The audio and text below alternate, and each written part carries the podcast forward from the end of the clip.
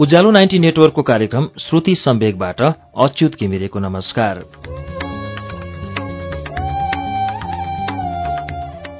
उज्यालो ninety network काठमाडौँसँगै देशभरिका विभिन्न FM स्टेशनहरूबाट एकैसाथ हरेक मंगलबार र शुक्रबार राति सवा नौ बजे कार्यक्रम श्रुति सम्वेक प्रसारण हुन्छ। श्रुति सम्वेकमा हामी वरिष्ठ लेखकहरूका उत्कृष्ट कृतिहरू वाचन गर्छौं।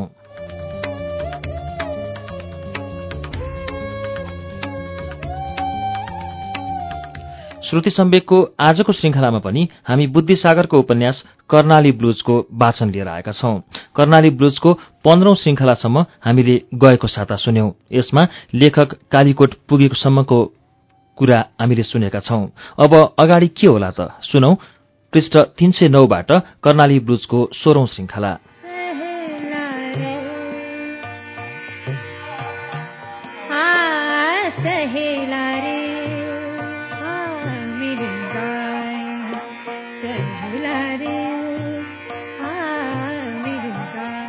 छब्बिस दिन भयो। बा आएको होइन। आमाले अत्यास मान्न थाल्नुभएको थियो। हिजो राति बरबराउनु भएको थियो। कस्तो हो मान्छे पनि। जता गयो त्यतै हरायो। फोन त गर्नुपर्छ। मरे बाँचेको खबर छैन। कतै गएपछि कहिले फोन नगर्ने बाको खराब बानी थियो। भटट्ट हेलिकप्टर आयो कि आमा भनिहाल्नुहुन्थ्यो ए जा त हेर बा आए कि? म हेलिप्याडतिर डगुर्थेँ मेलको रुख पछाडि छेरिन्थेँ। बा आए पो। ठ्याक्कै अठाइस दिनपछि बा आउनुभयो। धेरै नै सामान ल्याउनु भएको थियो एघार पोका। गर्मीले डढेर होला बाको अनुहार कालो न कालो देखिन्थ्यो। भरियाले सामानका पोका दोकान अगाडि धुम लगाए बा थाक्नु भएको थियो। काँधमा राखेको तौलिया झिक्दै एकछिन हम्किनुभयो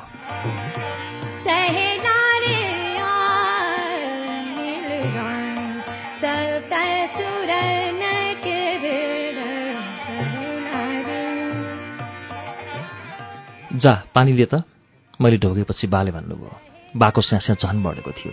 म भान्सातिर दगुडेँ आमा चुलो लिप्दै हुनुहुन्थ्यो। म ढोकेबाट कराएँ। आमा बा आउनुभयो। गाग्रीबाट लोटामा पानी खन्याएँ र माथि दगुरेँ। एकछिनमा साडीको सबकोले हात पुस्दै आमा पनि आउनुभयो। बाला देखेर हाँस्दै ढोग्नुभयो। सामान त धेरै छन् त। फेरि जान ढिलो होला भनेर अलिक बढी ल्याएँ। भन्दै बाले लोटा मुखमाथि ढल्काउनु भयो रुद्रघन्टी हल्लियो। चिसो पानी घटघट पेटसम्म पुग्यो होला। सन्तुष्ट बाले पाखुराले ओठ पुस्नुभयो।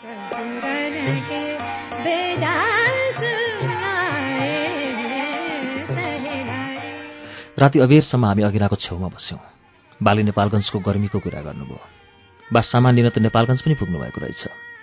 सुर्खेतमा केही साउसित बाको कुरा मिल्यो रे। उधारो पनि दिने भएका छन् रे। घडेरी हेर्नुभयो त? आमाको प्रश्नको उत्तर बाले दिनु भएन हाँस्नुभयो। आमाको अनुहार खस्कियो। बाले त भएजति पैसाको सामान ल्याउनु भएको थियो। कस्तो हो? आमाको आवाज रुन्चे भयो नगद त जोगाउनु नि। पसल चल्या छ। सामान त चाहियो। बाले अगुल्टो चलाउँदै भन्नुभयो। बाको कुरा सुनेर आमा एकछिन फतफताउँदै शान्त हुनुभयो। अबेरसम्म छानामाथिको प्लास्टिक फडफडाइरह्यो।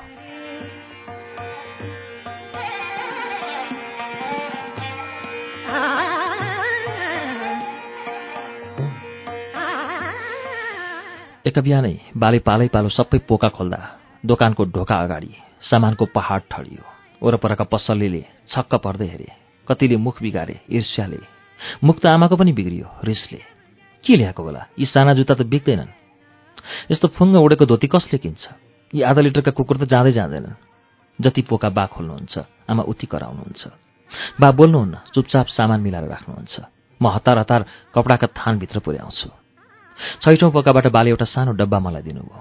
त्यो रेडियोको डब्बा पो रहेछ। मैले हतार हतार डब्बा च्यातेँ। ब्याट्री कोचेर एरियल ताने। रेडियो स्याँ भयो। अहिले स्यास्या नपार आमा बम्किनु भयो। रेडियो काउन्टरमाथि राखेर म फेरि सामानभित्र ओसार्न थालेँ। बाको हातमा लेदरको ज्याकेट झुन्डेको थियो। हे हे लेदरको ज्याकेट।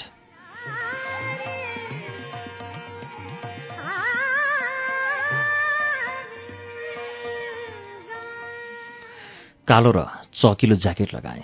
बा मुसुक्क हाँस्नुभयो। दोकान अगाडि हिँडिरहेका मान्छे पनि खिस्सा हाँसे। म गजक्क परेँ। अर्कै पोकामा झन् रमाइलो चिज पनि थियो साइनबोर्ड। बाले उचालेर एकछिन हेर्नुभयो। छेउछेउमा अलिकति कुच्चिएको थियो। त्यसलाई काउन्टरमा अड्याउनु भयो यताउता हिँडिरहेका कति मान्छेले टक्क अडिएर पढे साइनबोर्ड देखेर आमा पनि मुसु मुसु हाँस्नुभयो साँझपख बाले साइनबोर्ड ढोकाको माथिपट्टि किला ठोकेर झुन्ड्याउनु भयो स्याँ स्याँ गर्दै सडकमा उभिएर एकछिन हेर्नुभयो। श्रीकृष्ण ट्रेडर्स खाँडाचक्र कालीकोट।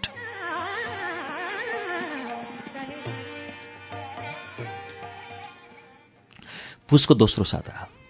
तीन दिनदेखि सिमसिम पानी र धुम्म बादलले मुटु कमाउने चिसो बढाएको थियो। बिहान अबेरसम्म सुतेको थिएँ। यही कुम्भकर्ण उठ त आमा तिनचोटि कराएर गइसक्नु भएको थियो। झ्यालका चेपबाट चिसो स्याठभित्र पसिरहेको थियो। टाउको पनि टन्टनी दुखे जस्तो भइरहेको थियो। उठेर लामो हाई काडेँ सास पनि धुवा झैँ बाहिर निस्कियो। सिरकले ज्यान छाडेपछि त एक्कासी थरर र मुटु काँप्यो। झ्याल उगारे। पहाडहरूले सिरक ओढेका थिए हिउँको। झ्यालभित्र हुत्तिएको बतासले उठ्क पायो दाँत कटकटिए। झ्याल बाहिर म जहाँसम्म हेर्न सक्थेँ त्यहाँसम्म हिउँ नै हिउँ यस्तो हिउँ त कहिल्यै देखेको थिएन।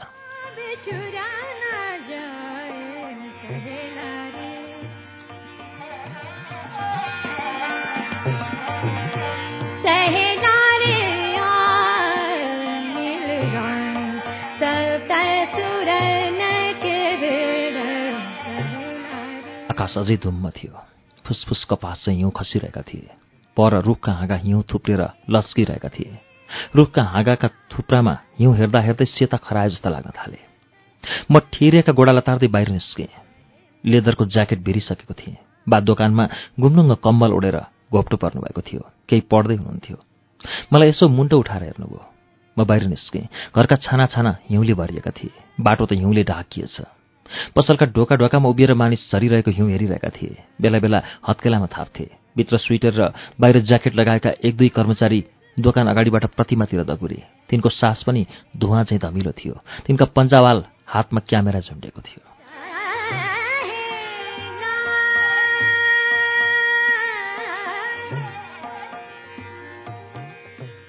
दुवै हत्केला काखीमा च्यापेर म पसल अगाडि उभिएँ।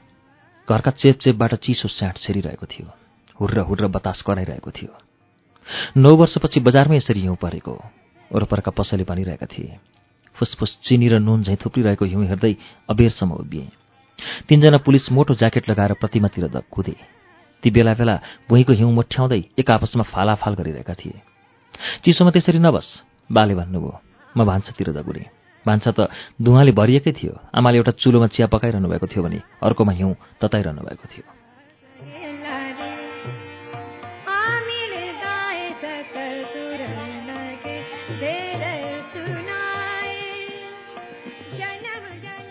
हिउँ किन त तागो ढोकाको छेउमा टुक्रुको बस्दै सोधे।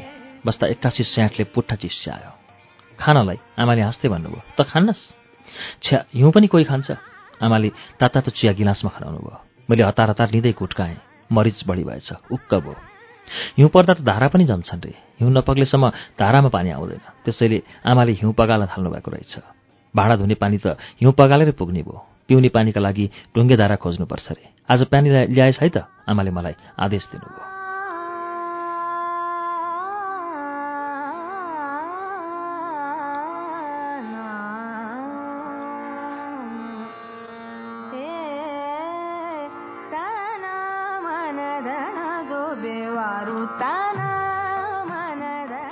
ए मन्दिरे मैले दैलोबाटै बोलाएँ। भित्र धुवा पुत्ताइरहेको थियो। आँगनभरि हिउँ। छेउको टिमुरको ज्याङ पनि हिउँले बाक्लिएको थियो। को हो? मन्दिरे भित्रैबाट करायो। भित्रै आऊ। ढोकाको छेउमा बिस लिटरको ग्यालेन राखेर धुवासँग आँखा छल्दै भित्र पसे मलाई देखेर मन्दिरे हाँस्यो। बिचरा धुवासँग हुत्ती खेलिरहेको थियो। अगेनामाथि ठुलो डेक्ची थियो। कुँडो हो? उसले भन्यो।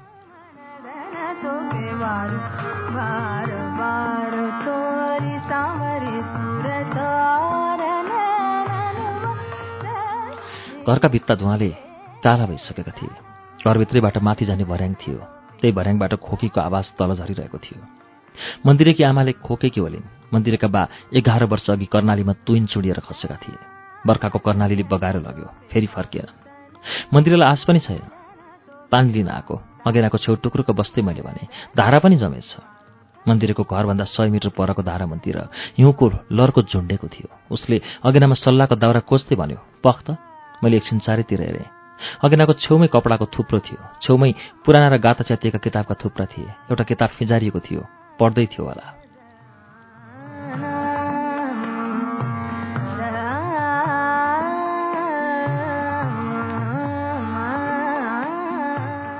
बाफ उडिरहेको डेक्चीको दुवैतिर थोत्रो कपडाले समाउँदै ऊ धङधङ्गिँदै बाहिर निस्क्यो। अनि एकैछिनमा ढोका बाहिरबाट बोलायो आऊ त।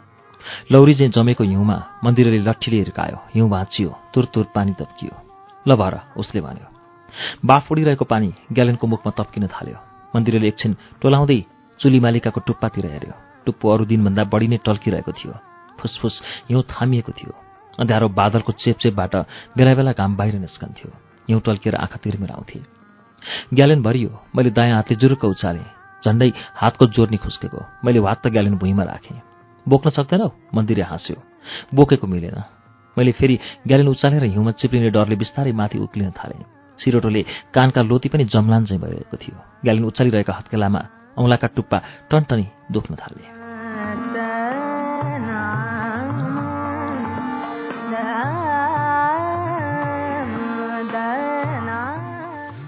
वक्त म पनि आउँछु।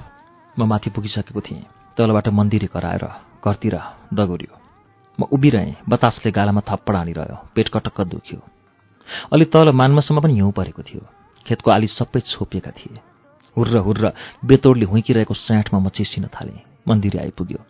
थोत्रो र काखिनेर उद्रेको निलो कोट लगाएर शिरमा उनीको टोपी गर्दनमा गलबन्दी। धै धै उसले ग्यालेन खोस्यो म बोकिदिउँ? मैले नाइ भन्न सकिनँ अनि मन्दिरे हिउँ टेक्दै उकालोमा दगुर्यो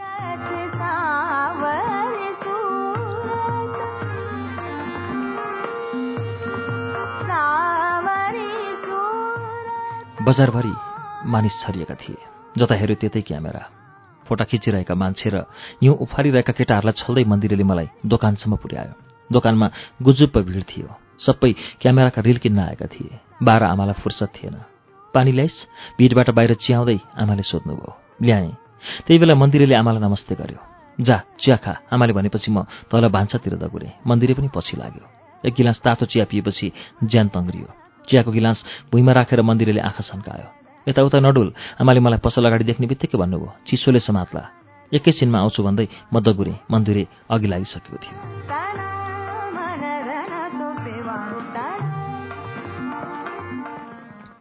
जीविसको चौरमा थुप्रेको हिउँलाई समात्दै मन्दिरले डल्ला पार्यो। डल्लामाथि डल्ला पार्दै गजबको घर बनायो हिउँको घर। घर हेर्दै मुसुक्क हाँस्यो र हत्केला गालामा टाँस्यो। कटासेतिर हामी त बालुवाका घर बनाउँथ्यौँ। म पनि सुरिएँ आधा घन्टामा घर बनाएँ। घर त तयार भयो तर म एकदम चिसिएँ ओइ टेम्पले हिउँ हुर्याउँदै आएका केटाहरूले टाढैबाट जिस्काए। टेम्पल बनाएको? गुदी मन्दिरे करायो सधैँ न्यु खोज्ने केटाहरूसित मलाई त्यति जोरी खोज्न मन लागेन जसले हामीलाई पनि खान नपाएर कालीकोट आएका भन्छन् जहिले पनि न्यु खोज्छन्। फेरि फुसफुस हिउँ खस्न थालेको थियो। कपडाका जुत्ता पनि रुझेर गरुङ्गा भएका थिए। मोजा पनि ठिराउने। जाम मैले भने मन्दिरले दगुर्यो म पनि दगुरेँ। पछाडि फर्केर हेर्दा हामीले बनाएका घर भत्केको देखियो।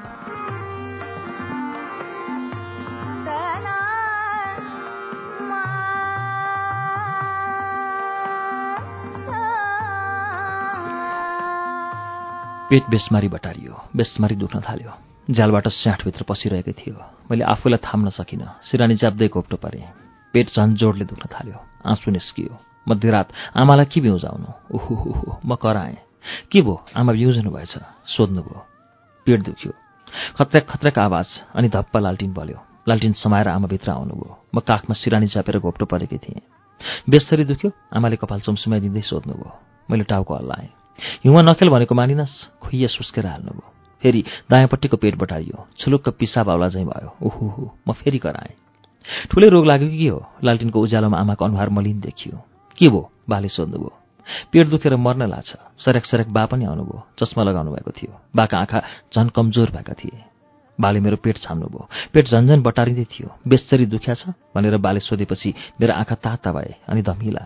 मैले त यहाँ नबसम भनेकै हो। आमाले सुक्क गर्दै भन्नुभयो। एउटै छ। केही भइहाल्यो भने? यो पनि त्यसै रुन्छे यति राति त मेडिकल पनि खोल्न मान्दैनन्। आमा मेरो टाउको आफ्नो काखमा राख्दै बरबराउनु भयो बा एकछिन उभिनु भयो केही बोल्नु भएन।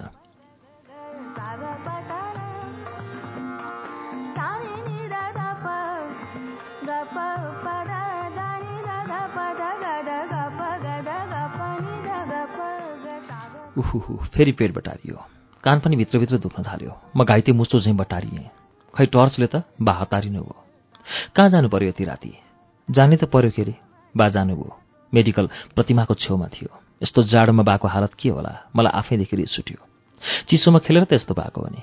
पैताला पनि छि कति चिसा भएका हुन्। अब त कम्मरै चुडिएला जस्तो भयो। म बटारिएँ हिक्का हिक्का छुट्यो।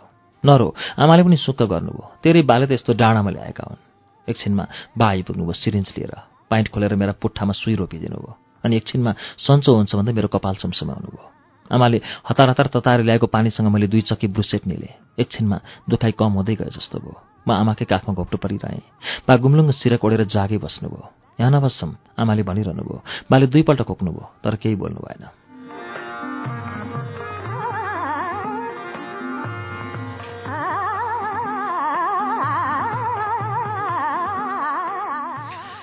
फागुनको दोस्रो हप्ता बा पन्ध्र दिन जति सुर्खेत बरालिएर आउनुभयो। हेलिकप्टरबाट छ पोका सामान झरे।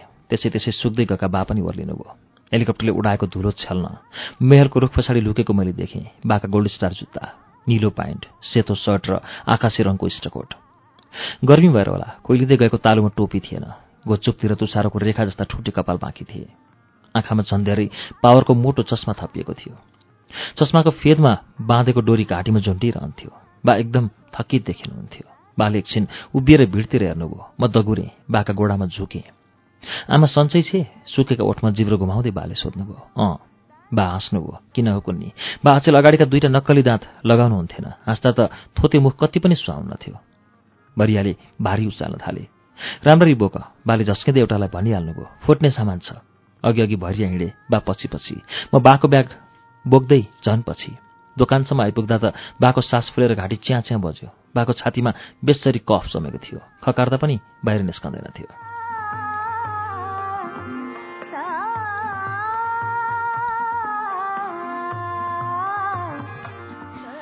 दोकानमा पुगेपछि बा आलमारीमा अढेस लागेर थ्याच्छ बस्नुभयो। मैले पानी ल्याइदिएँ। बाले पानी पिएर एकछिन लामो सास तानेपछि कञ्चटमा लतपतेको पसिना पुस्नुभयो। आमा पनि भान्साबाट आउनुभयो चिया लिएर। अब त हिँड्न सकेला जस्तो छैन। चियाको गिलास समाउँदै बाले भन्नुभयो सुर्खेतमा तीनपल्ट चक्कर आयो। आमाको अनुहार खस्कियो। त्यसो भए सामान लिन मै जाम्ला त। सक्सेस त बाका आँखा मतिर फर्किए। दुई चार वर्ष त मै जाम्ला। त्यसपछि त यही जान्छ नि। म? म के ल्याम्ला यस्तरी सामान? हामी बुढाबुढीलाई जति छ त्यतिले पुग्छ। बा मुसुक हाँस्नुभयो। अब यसले आफ्नो मानव आफै बनाउँछ खान्छ।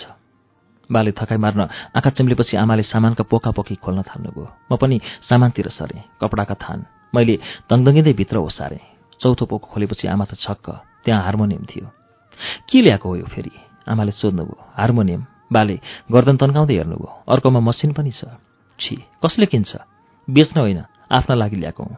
बा हाँस्नुभयो यसो आफ्ना थाङ्ना सिउन हुन्छ दिन काट्न पनि सजिलै हुन्छ।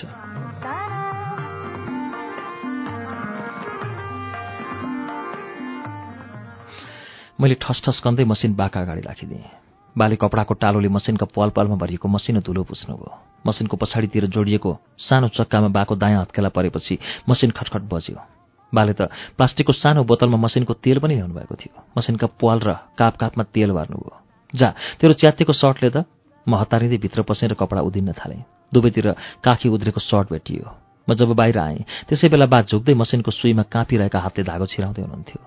मैले सर्ट दिएँ। आफ्नो दोकान अगाडि उभिएर वरिपरिका साउजीहरू छक्क पर्दै बाला हेरिरहेका थिए। बेला बेला दाँत देखाउँदै हाँस्थे। आमा बाको छेउमा आएर उभिनुभयो बाले उद्रेको सर्ट मसिनको तल्लो सतहमा फैलाउँदै बरबराउनु भयो। कसरी उधार्या छ।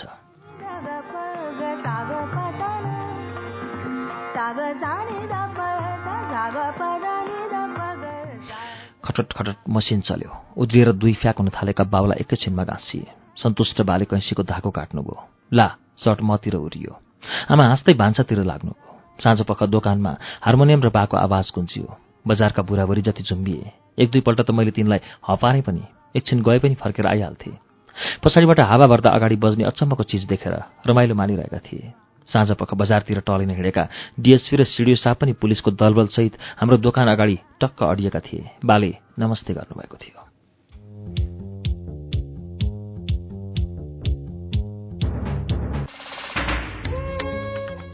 कार्यक्रम श्रुति सम्वेकमा हामीले अहिले सुनिरहेको वाचन बुद्धिसागरको उपन्यास कर्णाली ब्लुजको वाचन हो। यसको बाँकी अंश केही बेरमा वाचन हुनेछ। उज्यालो सुन्दै गर्नुहोला।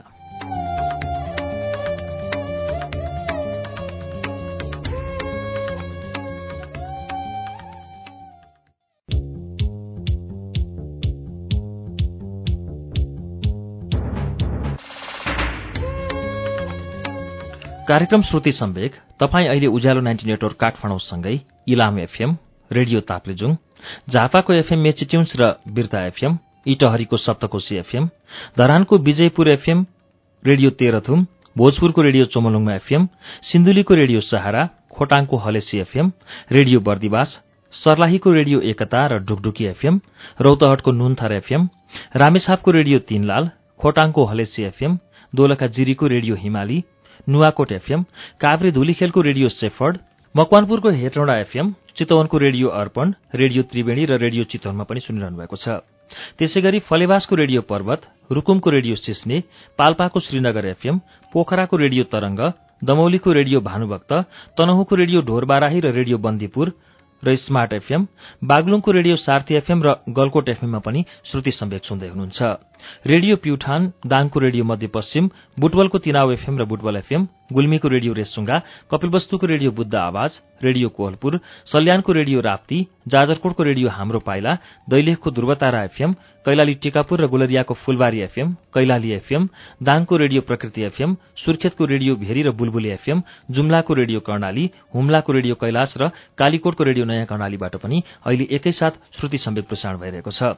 श्रुति सम्वेकमा हामी बुद्धिसागरको उपन्यास कर्णाली ब्लुजको वाचन सुनिरहेका छौं। अब यसको बाँकी अंश वाचन सुनौ।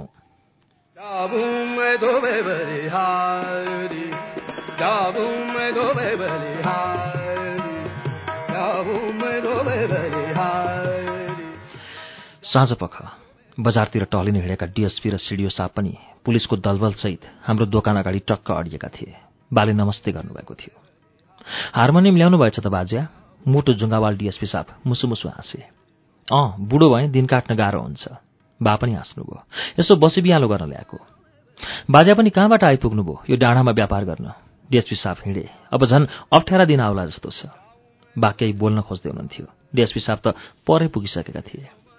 राति भान्सामा भात खाएर थाल आमातिर धकेलेर बाले सुनाउनु भयो। अब म माछा मासु केही खान्न तिमीहरू खानु। के भयो र? माछा मासु खान। म कृष्ण प्रणामी भएँ। बाको कुरा सुनेर आमा बेसमारी झस्किनु भयो। मेरो पनि भातको गाँस धन्नै असल जिएको।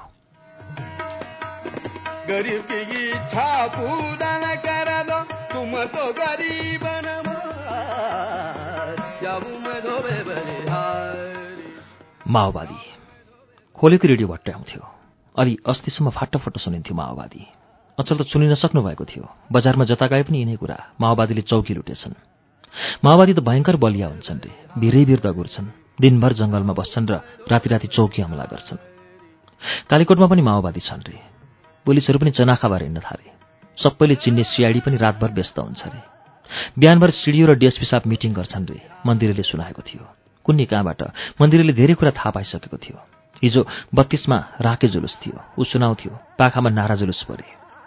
कर्मचारी व्यापारी पुलिस शिक्षक सबैको मुखमा माओवादी। हामीसँग तीन पर्सेन्ट तलब मागेका छन्। टाढा टाढा गाउँबाट सदरमुकाम आएका शिक्षकहरू सदरमुकाम आउँदा सुनाउँथे।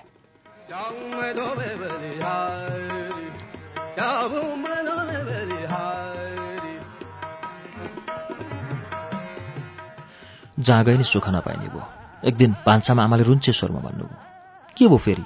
बाज हर्किनु भयो माओवादी माओवादी भन्छन् त अब त सदरमुकाममा सामान ल्याउन नदिने रे। भनेर हुन्छ बाले भन्नुभयो दुई चार दिनमा शान्त हुन्छ। बाले भने चाहिँ शान्त के हुन्थ्यो? सबै व्यापारीका ओठमुख सोध्न थाले। व्यापार गर्न कालीकोट उक्लेका प्राय व्यापारीहरू चुकचुकाउँथे कहाँ आएर फसियो? हुन पनि त छाडेर जाउँ भने गाउँ गाउँमा उधारो दिएका थिए उठाउनै पर्यो। एक दिन सदरमुकाममा हल्लाखल्ला मचियो सारा चौकीका पुलिस रेङ्लिङको ओह्रालो दगोरे। सबैका आँखामा त्रास फैलियो। बाले हतार हतार रेडियो खोल्नुभयो। तीन बजेको समाचारमा थाहा भयो सेरिजिउला माथिको वनमा पाइप बम पड्क्यो रे। गस्तीमा गएका डिएसपी साहब ठहरै भएछन्। बा अबेरसम्म टोलाउनु भयो बोल्नु भएन। मैले हतार हतार भान्सामा पुगेर आमालाई सुनाइदिएँ। सेरिजिउलामा त डिएसपी मारेछन्।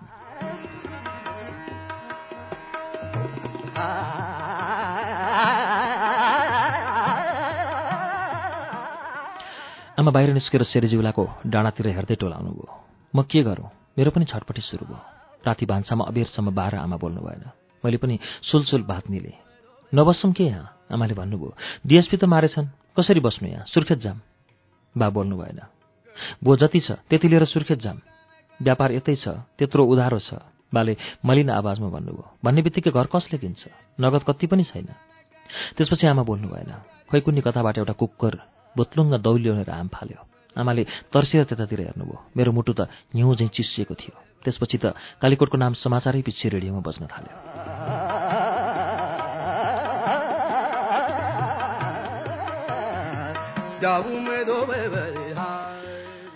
अब माओवादीको सदरमुकाम हमला गर्ने योजना छ अरे हल्ला फैलियो। स्कुल त जानै नहुने। सरका पनि यिनै कुरा। एसएलसी आउनै लागेको थियो। सरले राम्ररी पढाउने होइन। दिनभरि क्लासमा माओवादीका कुरा गर्थे। गणित पढाउने खुसीलाल सरको खुसी आफ्नै चिम्सा आँखाभित्र हरायो। ती डराए डराए जस्ता देखिन्थे। हिसाब नमिलाउँदा केटा हुन् या केटी सबैलाई गुरु चुटे चाहिँ चुट्ने उनले एक्कासी चुट्न छाडेका थिए। माओवादी जिन्दाबाद। स्कुलको भित्तामा रातो इनामेलले कसैले लेखिदिएको थियो। एक दिन स्कुलबाट फर्किरहेका बेला मेलको रुखमन्तिर सुस्ताउँदै गर्दा मन्दिरले माओवादीका कुरा खुब सुनायो। वार्तामा माओवादीको मिटिङ भएको थियो अरे सदरमुकाम हान्ने भएका छन् रे। मेरा गोडा काँप्न थाले। थाहा छ नेपालमै माओवादीले हान्न नसक्ने सदरमुकाम यही हो रे मन्दिरले सुनायो। हेर्न जहाँबाट आए पनि उकालो पर्छ। हो त वार्ताबाट माओवादी आए पनि परै देखिन्छ। मन्दिरको कुरा सुनेर मलाई अलिकति आँट आयो। एसएलसी पास भएपछि कहाँ पढ्न जान्छस्? कुरा बदल्दै मन्दिरले सोध्यो काठमाडौँ। काठमाडौँमा पढ्ने कालीकोटका केटाहरूको फुर्ती फार्तीले मेरो काठमाडौँ जाने सपना पलाएको थियो। फेरि काठमाडौँ गयो भने जान्ने बुझ्ने भइन्छ। त के गर्छस् नि पास भएपछि? मैले मन्दिरलाई सोधेँ। म त यतै पढ्छु। अनि फेल भइस् भने सरहरूले एसएलसी पास हुन सक्नेको लिस्ट बनाएका थिए। त्यसमा मन्दिरेको नाम थिएन। त्यसैले सोधिहालेँ मन्दिरे हाँस्यो मात्र।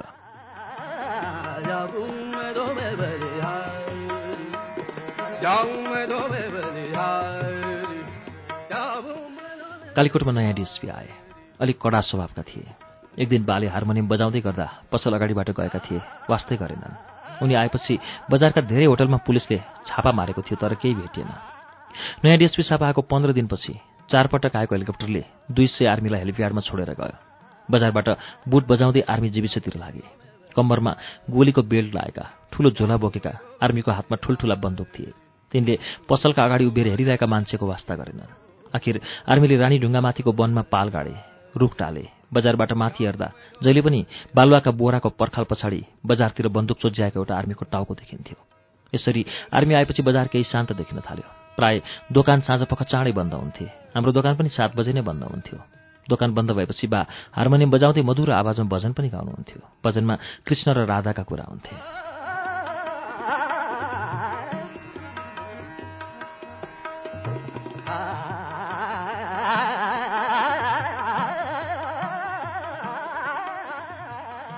दिनभर भने बा मसिन चलाउनुहुन्थ्यो। के के सुन्नुहुन्थ्यो? एकपल्ट सर्ट पनि सुन्नुभएको थियो निलो कपडाको। आफैले सिलाएको काखीनिर खुम्चेको सर्ट लाएर मुसु मुसु हाँस्दै अरू टेलरमा पनि पुग्नु भएको थियो। कस्तो? सबै कपडा बिगारेर? बाला देखेर आमा बम्किनु भयो। शुद्धि पनि हरायो कि के हो? बाले हाँस्दै सर्ट खोलेर फ्यात्त फाल्नुभयो। त्यही दिन मैले देखेको थिएँ बाका छातीका रौँ त सबै फुलेका। बा दिनमा दुई तिनपल्ट बजार फन्का लगाउनुहुन्थ्यो र दोकानमा बसेर त्यही मसिनमा खटखट खटखट गरिरहनुहुन्थ्यो। बाको मसिनको खटखटलाई गस्ती बढाएका आर्मीका बुटको गरब गरबले चित्न थाल्यो। पुलिसले उर्दी जारी गर्यो। साँझ छ बजे दोकान बन्द गर्नुहोला। छ बजी नै दोकान बन्द भएपछि के गर्नु? बाले रचेका भजनको सङ्ख्या बढ्दै गयो। राति अबेरसम्म बाको हार्मोनियमको आवाज बजारभरि छरिन्थ्यो। एक दिन राति साढे आठ बजे बा भजन गाइरहनु भएको थियो। आमा र म बाला हेर्दै टोलाइरहेका थियौँ। कसैले ढोका ढकटक आयो बाले हार्मोनियम बन्द गर्नुभयो। पसल बन्द भयो। आमा कराउनु भयो ढ्याक ढ्याक फेरि कसैले ढोकामा हात बचार्यो कस्तो बन्द भइसक्यो भनेपछि फतफताउँदै आमाले ढोका उगारिदिनु भयो बाहिर त पुलिसै पुलिस। मेरो मुटु चिसो भयो। बाजे हार्मोनियम नबजाउनु होला झिलिलीले बलिरहेको टर्च समाएको पुलिसले भन्यो। यस्तै भजन गाएको हो बा खिस्सा हाँस्नुभयो। अबदेखि नबजाउनु होला। कि भजन गाउन पनि पाइन्न? आमा रिसले थर्र काँप्नुभयो। नबजाउने भनेपछि नबजाउने पुलिसले ठुलो आवाजमा धम्कायो र दलबलसहित गयो।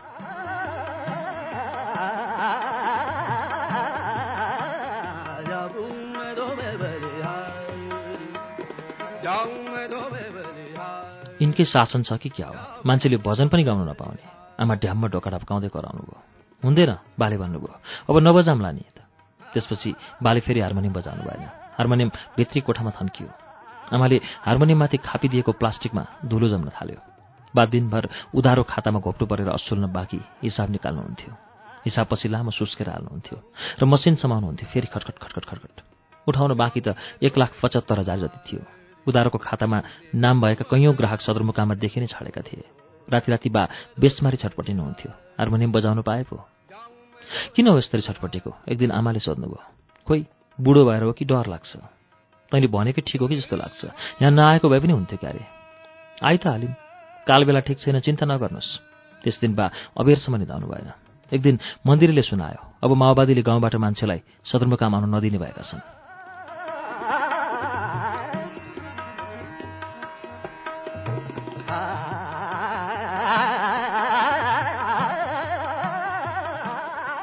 हुन पनि सदरमुकाममा मान्छेको भिड कम भयो। प्रतिमा वरिपरि डोकोमा स्याउ सुन्तला केरा र साग तरकारी बेच्नेहरू पनि कम भए।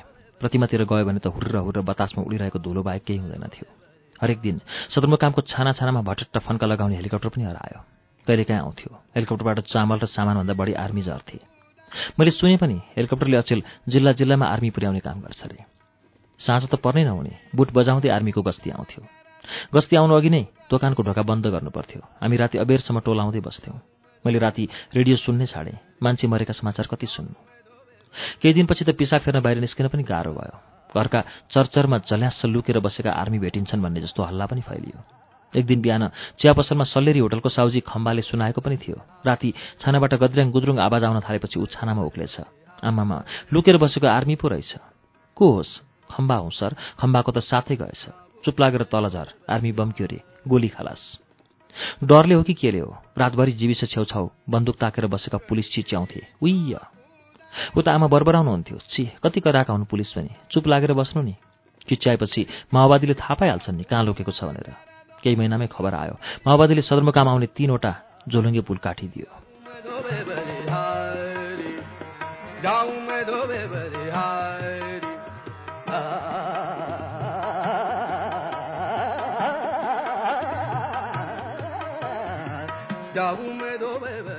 बल्ल तल्ल एक दिन जरिलाल आइपुगे बिहान नौ बजीतिर।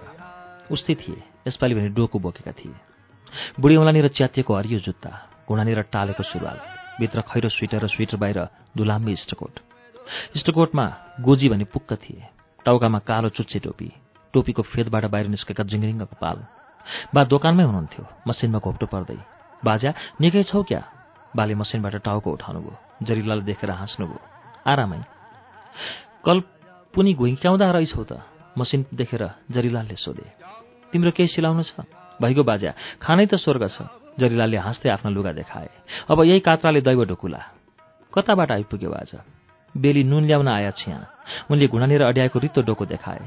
दुई नल्ठा केला छिया। प्रतिमामा बेचे। उनले डोको खोतल खातल पार्दै पाँच छ कोसा केरा झिके र मलाई दिए। ठोस साउजी ठोस। हाम्रा केला तुम्बा गोट्टा मुन्दा कम नाइ मैले ठुल्ठुला केराका कोसा थापेँ। भान्साबाट आमा आइपुग्नुभयो। जरिलालाई देखेपछि आमाको अनुहार उज्यालो भयो। धेरै पछि आयो त। नमस्ते फर्काउँदै आमाले सोध्नुभयो। अनि जरियारले सुनाए अब त सदरमुकाम आउनु पनि गाह्रो छ अरे माओवादीले आउनै दिन्नन् रे फेरि घरमा पनि आपतै छ। हरेक रात कोही न कोही आइहाल्छन् रे भात पकायो दियो। हामीसित हिँड। यसरी चल्दैन भन्छन् रे रहने पनि अस्ति अस्ति इन्डिया भाग्यो रे।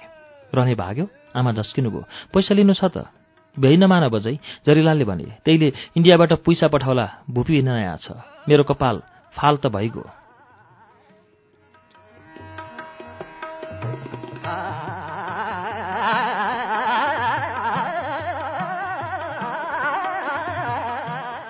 जरिलालले सेरिजुलाबाट केही पैसा उठाएर ल्याएका थिए। प्लास्टिकमा पोको परेको रुपियाँको मुठो दिए। हाँस्दै आमाले लिनुभयो। ठाउँ ठाउँमा खुम्चिएका च्यातिएका र ठस्स गराउने नोट आमाले गर्नुभयो। थोरै ल्याएछौ त। यही साल यति भयो जरिलालले कञ्चट कनाए अक्कापाली ल्याउँला। जरिलाललाई आज दिउँसै सेरेजिउला पुग्नु छ अरे। उनको छिटको गुन्यौँ चिनी र चियापत्ती दुई पोका नुन र बन्चरो बनाउनु छ भन्दै दुई किलोको फलाम छाने। कैल मरिजाने केही भर नाइ उनले भने सिप्टी कर्कलो ल्याओ ताइदो पकाया भात चाखम दाउँ त। आमाले डेढ लिटरको कुकर दिँदै कति सिटीमा मासु कति सिटीमा भात पाक्छ सिकाइदिनु भयो। जरिलाले डोकोमा सामान पोको पारे। बाले ठुल्ठुलो अक्षरमा खातामा टिप्नुभयो देता बजै डोको बोक्दै जरिलाले नमस्ते गरे। माओवादीले रेङ्लिङको पुल लुन्ड्या पाई अक्कोपाली क्या हो क्या हो? साढे नौ भइसकेको थियो। मलाई स्कुल जानु थियो। त्यसैले मैले जरिलालाई प्रतिमासम्म पछ्याएँ। हाँस्दै बाटोमा उनले तिन चारजना व्यापारीलाई नमस्ते गरे। स्कलमा लाग्यौ कि त? प्रतिमा पुगेपछि जरिलालले सोधे। अँ पढ साउजी पढ। तमी त स्कुल जाँदा छौ। हतारिँदै जरिलालले भने हाम्रा ट्वाटकी त इन्डिया चल्या अनि जरिलाल रेङ्लिङको ओह्रालोतिर दगुरे। म मान्माको।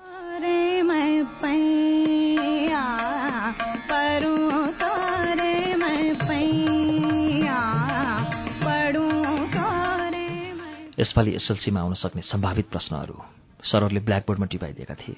पोहोर यी यी प्रश्न आएछन् भन्दै सरहरूले अनुमान लगाएछन्। कापीभरि प्रश्नहरू टिपेर मन्दिरेर म बजार उक्लियौँ।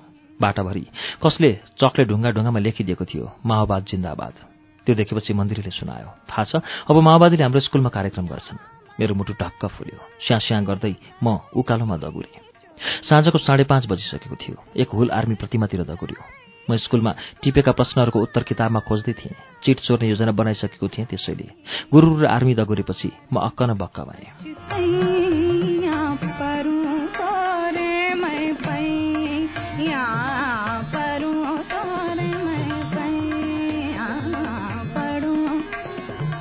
पुलिसका पछाडि अरू मान्छेको पनि भिड थियो। भिडमै थियो अरे मन्थिरे मलाई देखेर ऊ दोकानमा आयो। स्याँ भइसकेको थियो। रुद्रघण्टी हल्लिने गरी थुक्नेल्दै उसले सुटुको सुनायो। आज आर्मीले माओवादी समाएछन् ल्याउँदैछन्। मेरा घोडा लगलगी काँपे। प्रतिमा पुग्नै लागे। यति भनेर मन्दिरे हुरी चाहिँ म भान्सातिर दगुरेँ। भान्सामा बाह्र आमा गुनगुन गुनगुन गर्दै गर्नुहुन्थ्यो म बाहिरबाटै कराएँ। आर्मीले माओवादी समाछन् रे। प्रतिमामा आइसके रे। दोकान बन्द गरौँ? किन बन्द गर्नु पर्यो दोकान? बाले सोध्नुभयो हतार हतार फर्केर मैले दोकान बन्द गरिदिएँ। मेरो ढुकढुकी बढिसकेको थियो। माथिल्लो तला उक्लेर झुन्डिएको साइनबोर्ड पछाडि लुकेँ। घाम अछाम पुगिसकेको थियो। त्यसैले पश्चिमतिरको आकाश राताम्य थियो। चिसो बतासले मेरो ज्यान सुमसुमाइरहेको थियो। बजारमा होहल्ला सुरु भयो। मैले साइनबोर्ड माथिबाट गर्दन तन्काएँ। अघि अघि बन्दुक ताकेर गरब गरब आर्मी हिँडिरहेका थिए। पछि पछि मान्छेको भिड। लौ एउटा माओवादीको अलिकति निहुरिएको टाउको देखियो। आर्मीको घेरा बीचमा। म अलिकति माथि उचालिएँ। भिड नजिक नजिक आयो। आर्मी हाम्रो दोकान अगाडिबाट गयो। भिड सधैँ हाम्रै दोकान अगाडि आइपुग्यो। आफ्ना दोकान अगाडि उभिएर साउजीहरू माओवादी हेर्न गर्दन तन्काइरहेका थिए। माओवादी खोच्याउँदै हिँडिरहेको थियो टाउको निहुरिएको थियो हात पछाडि मोडेर रस्सीले बाँधिएको थियो।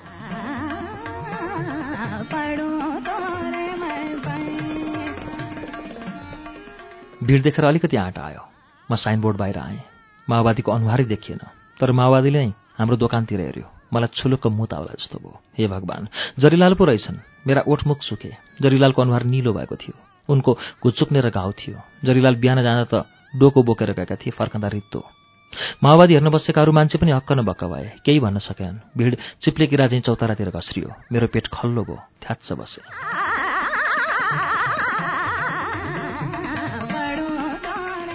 तल झर्दा बाह्र आमा दोकान अगाडि उभिनु भएको थियो। कति बेला ढोका उघारिसक्नु भएछ। आमाको अनुहार रुन्चे भइसकेको थियो। बा एकदम मलिन। राति अबेरसम्म लालटिनको उज्यालोमा बाह्र आमा टोलाइरहनु भयो म ट्वाल्ल परेर बसेँ। जा पढ परीक्षा आछ आमाले भन्नुभयो। म ओछ्यानमा डङरङ्ग पछारिएँ। के जरिलाल माओवादी होला नि त? आमाले बालाई सोध्नुभयो। के हुन्थे त्यसै? त्यसपछि बा बोल्नु भएन। म रातभरि निधाउन सकिनँ छटपटिरहेँ। आँखाभरि जरिलालको अनुहार आइरह्यो। मैले पहिलोपल्ट माओवादी देखेको थिएँ। भोलिपल्ट स्कुलबाट फर्कँदा मन्दिरले सुनायो जरिलाल रातभरि पिटे आर्मीले।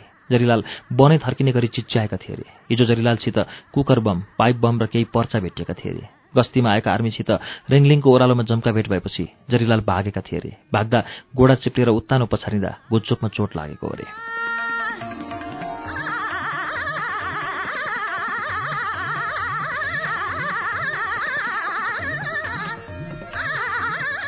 बिहानै सिडिओ र डिएसपीले जरिलाललाई भेटेछन्। जरिलालले भनेछन् औ साप मु माओवादी हुआ।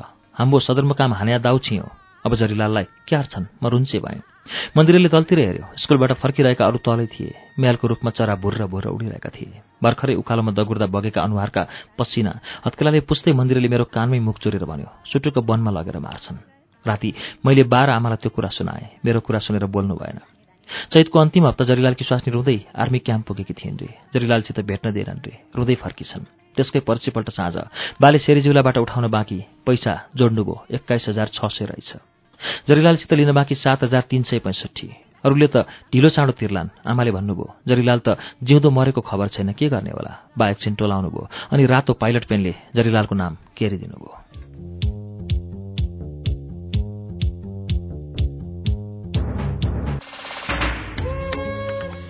श्रुति सम्वेकमा अहिले हामीले सुनेको वाचन बुद्धिसागरको उपन्यास कर्णाली ब्लुजको वाचन हो। यसै वाचनसँगै अब आजलाई कार्यक्रम श्रुति सम्वेकबाट विदा लिने बेला भएको छ। विदा हुनु अघि हाम्रो ठेगाना कार्यक्रम Shruti Sambek Ujyalo ninety network post box number छ चार छ नौ काठमाडौँ। इमेल ठेगाना S H R U T I Shruti at UNN dot com dot NP